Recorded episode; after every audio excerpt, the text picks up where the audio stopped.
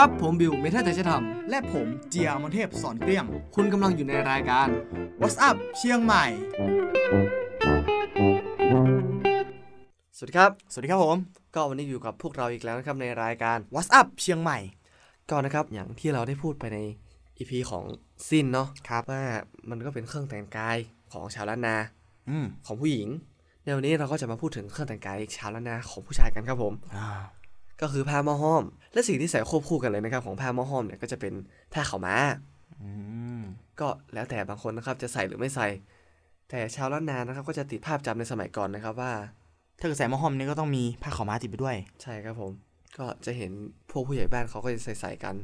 ตามในหนังก็จะมีอยู่ครับผมอ๋อครับผม ผ้าหม้อห้อมนะครับเขาว่าหม้อห้อมเนี่ยมันเป็นคำของชาวล้านนา จริงๆนะครับ ไม่ได้มีความหมายว่าเป็นเสื้อผ้าหรือเครื่องแต่งกายนะครับผม แต่จะมีความหมายเป็นสี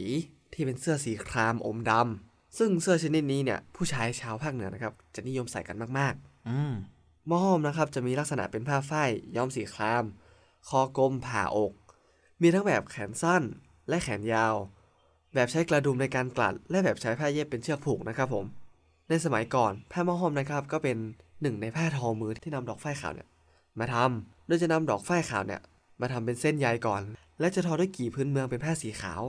หลังจากนั้นก็นำไปตัดเย็บให้กลายเป็นเสื้อในรูปแบบต่างๆอืมจากนั้นนะครับก็นำมาย้อมในน้ำห้อม ที่ได้มาจากการหมักต้นห้อม ซึ่งเป็นสีธรรมชาตินะครับผม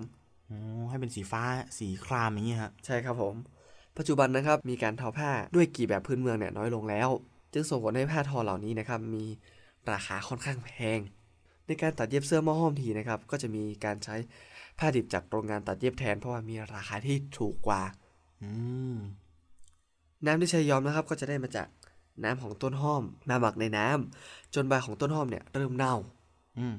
พอน้ำเริ่มเป็นสีเขียวไข่กา และมีกลิ่นเหม็น ก็จะกรองเอาใบห้อมเก่าเนี่ยทิ้ง แล้วก็นำเอาใบห้อมอันใหม่นะครับ มาใส่แทนน้ำหมักเดิม เพื่อที่จะเพิ่มความเข้มข้นของสีเนี่ย ให้ออกมาเป็นสีห้อมสีฟ้า จนกว่าจะเข้มจนถึงขั้นที่สามารถไปย้อมผ้าได้ใช่ไหมฮะใช่ครับผม เมื่อได้น้ำหอมที่เข้มแล้วนะครับ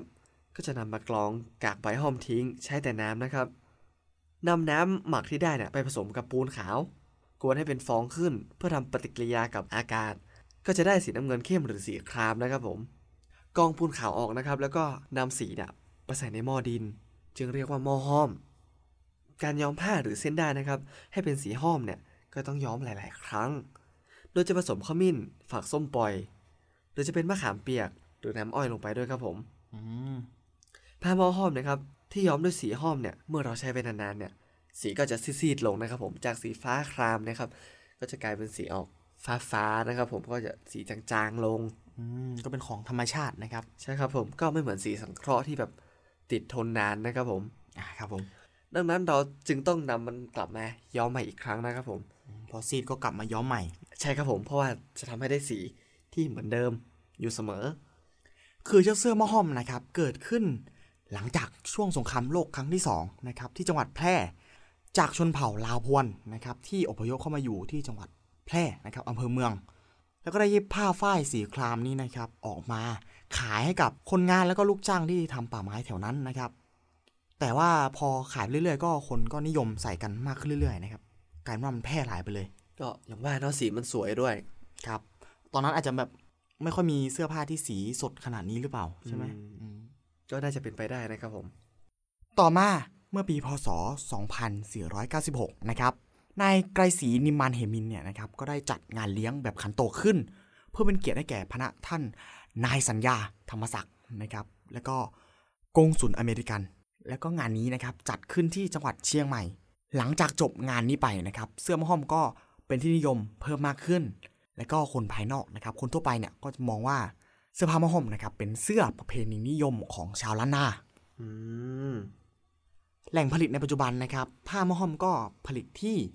บ้านทุ่งโฮงตำบลทุ่งโฮงจังหวัดแพร่นะครับอำเภอเมือง